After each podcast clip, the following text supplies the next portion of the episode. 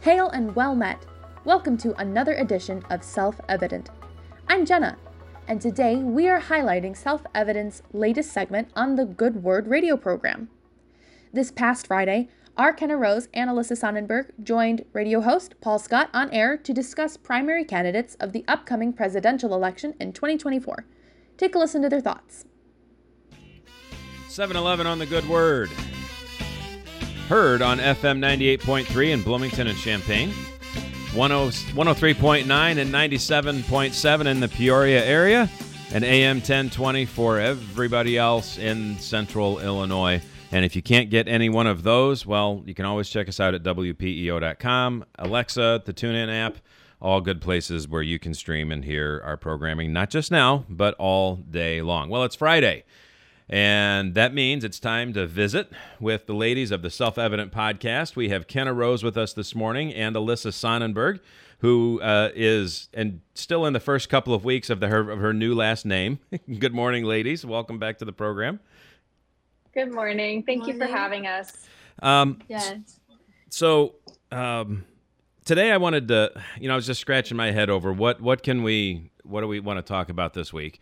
And I thought, you know what? I haven't done it yet, but let's let's do it. Let's talk about the presidential primaries. Um, and I just remember the first time I started hearing about the primaries was earlier this year, and I remember thinking, "Oh no, not already! Please no, not yet." and and that didn't stop anything. Uh, so how are I mean the presidential primaries are they're what six months away, six or seven months. There are an awful lot of people that have already declared three uh, three individuals on the Democratic side, including the president, and one, two, thir- 13 people on the Republican side who are vying for that nomination. And what is, you know, ladies, what, what do young people think or feel, or do they uh, when it comes to all of this stuff? Right now, I don't think a lot of Gen Z really even has it on their radar. I mean, they know it's a thing, they know it's happening, but I don't. I mean, I just like from what I've seen with my friends, a lot of them they just it's not something that they care a ton about right now just because it's so far away. Alyssa, are you seeing the same thing? Yeah, I would definitely agree with Kenna that most of our generation either doesn't know fully what's going on or doesn't care mm-hmm. to look into it more. Um, you see the the reels on Instagram and you get some information from those, but as far as an in depth um, dedication to understanding the candidates, that's just not existent. I would say. So have okay. So you mentioned you're both far more proficient on Instagram than I am um, which which doesn't take much to be honest. Um, I have no idea how to work it, um, and the uh, so what kind of information I guess is available to the to the casual user because that's I mean let's be real that's where a lot of young people your age get their information about the world. What kinds of things mm-hmm. are available and and have you how important do you think that is for a, a candidate for political office to utilize that?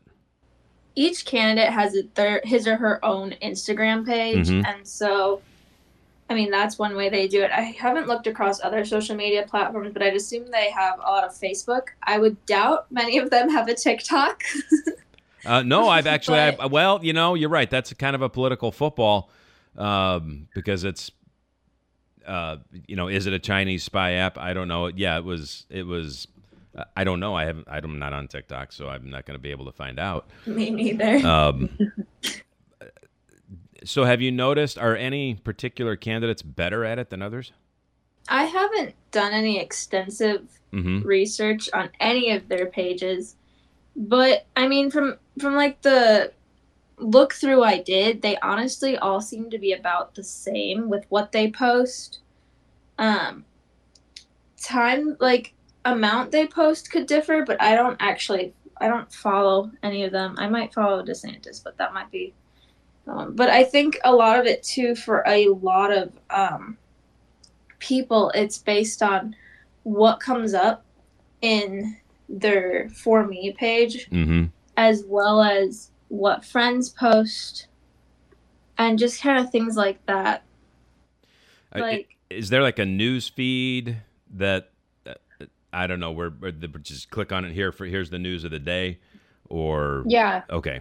Um, I would say that for information about candidates, you have organizations like the Daily Wire that do mm-hmm. a lot of interviews with them. You have the Jordan mm-hmm. Peterson podcast, Candace Owens. And so a lot of those sound bites from interviews will show up on people's For You pages because it's very popular. And so I would say that's kind of where even I get some of my information, or I'm mm. prompted to look more deeply into something because they sound bite, you know, 10 seconds of a clip and it perks your interest about a candidate. Um, so I would say that's kind of mostly where information is coming from, not so much the candidates, but the interviews that other people are conducting. I would totally agree with that. Oh yeah. boy. So in a, in a lot of ways, they don't really have much control, perhaps, about. Uh, I mean, uh, they're obviously in control of what they say, but then for getting it out there, they have to rely perhaps on other other sources or other influencers who are already on there. Um, oh yeah, for sure. Okay, so now quickly, what are the issues? Um, you know, we hear certain issues, certain generations care about different things.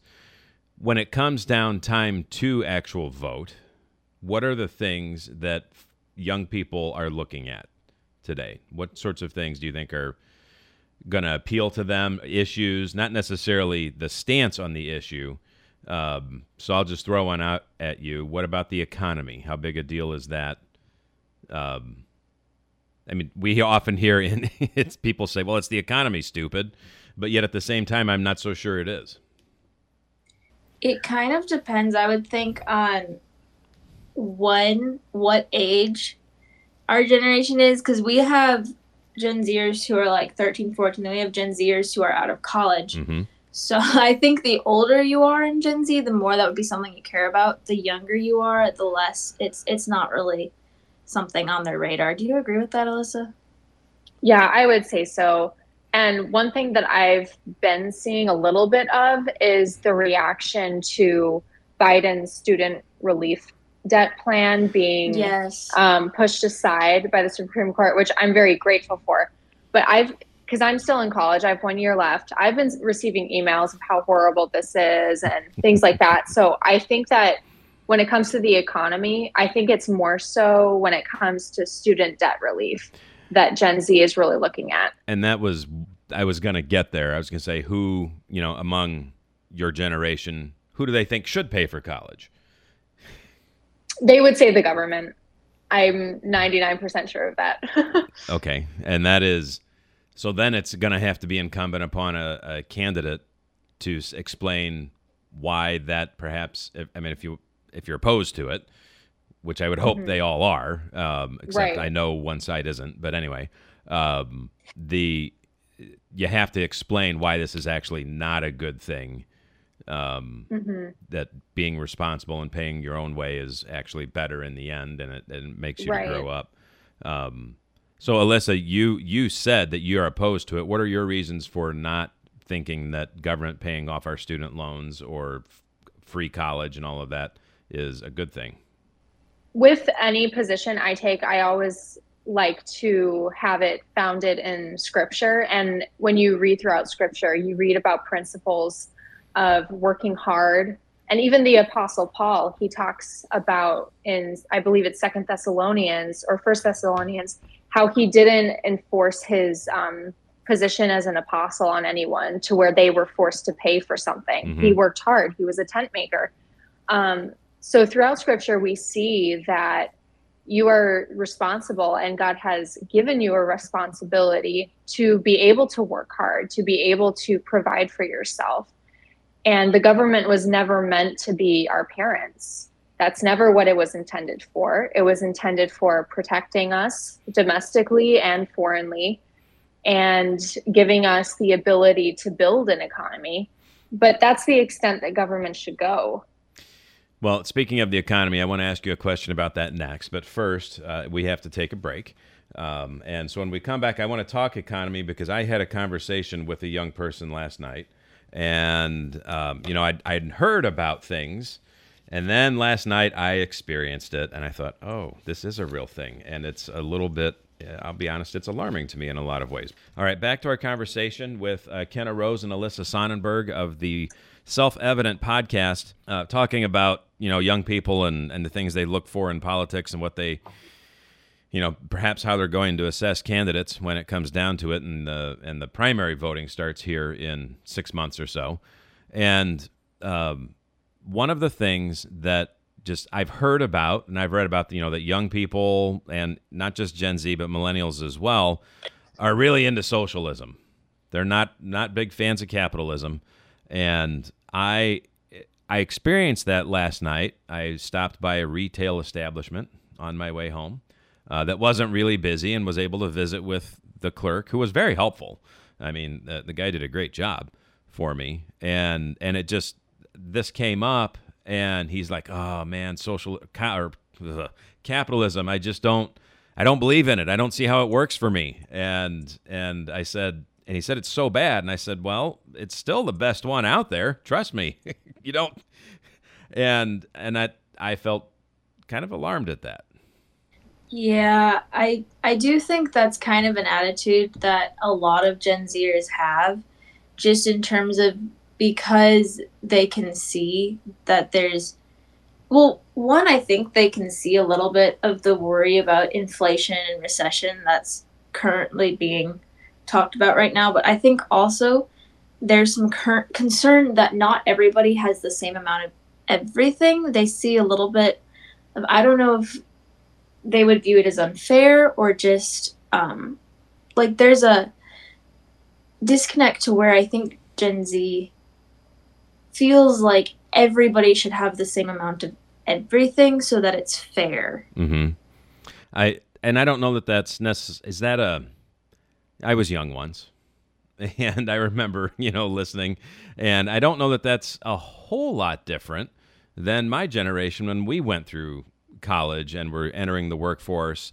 Um, mm-hmm. And I, I think there's an awful lot of well, I want I want the life that my parents have when I'm 22, and and yeah. not recognizing yeah. that you know what uh, my parents lived in a very tiny apartment for a long time, and they didn't have a whole lot of stuff, and and it took them 30 years to have that nice house, um, and actually longer than that, but uh, you know that. Uh, and I think a lot of us, in a lot of cases, we want it now. What's going to communicate that? Man, that's maybe maybe capitalism isn't so bad. Right. Um, I think a lot of this does come out of universities that are largely utopian and idealistic in their ideas, which isn't necessarily a bad thing, um, but it can turn into a very bad thing when you have students that are very impressionable and don't have a foundational worldview like scripture gives us. Mm-hmm. Part of those ideas are part of maturing as well that when you're younger you wonder why you can't have something that your friend has but part of the maturing process is learning that you had to have the same opportunity but sometimes people's lives look different and that's okay where it turns into i think what we're seeing now is when people are just not maturing at all and i'm not sure exactly why that is well, I think social media actually plays a large part into that as well. The um, somewhat in influencing their idea of capitalism, like the universities do, but also in terms of not growing up in a way. Mm-hmm. I, I think it. And I think Sorry, access to seeing how the so-called rich and famous have it is it's just it's so pervasive. Um, you know, we see influencers. Well, I don't, but I've read about it. influencers who, oh, that my life is great. Look at all these things that I have and do, and um, and then there's the rest of us. We're like, oh, that that would be nice. Um, and jealousy mm-hmm. is a big, a big. You know, that's a it's a bad attitude. It's a sinful attitude that Scripture talks about. It's one of the Ten Commandments. Mm-hmm. You know, um, and yeah. about coveting, and um, and I think I do think our access to information today makes that temptation far greater. And uh, we have to mm-hmm. learn contentment. We have to learn hard work. Um, and then I think once, you know, once people get out, get in life, get a job, and start paying taxes, they go, oh, that that'll change your perspective a lot. All right, it is 7:30. Kenna Rose, Alyssa Sonnenburg of the Self Evident podcast. Thank you so much, ladies, for joining us again. Thank you so much for listening to this episode of Self Evident. To listen to the full hour of Paul Scott on the Good Word program, head on over to the description of this podcast and follow the link to the Good Word website. Until we meet again, let us firmly rely on the protection of divine providence. And remember the words of John Adams as you ponder how to cast your vote. He said that government is instituted for the common good, for the protection, safety, prosperity, and happiness of the people, and not for the profit, honor, or private interest of any one man, family, or class of men. Therefore, the people alone have an incontestable, unalienable, and indefeasible right to institute government and to reform, alter, or totally change the same when their protection, safety, prosperity, and happiness require it. This is self evident.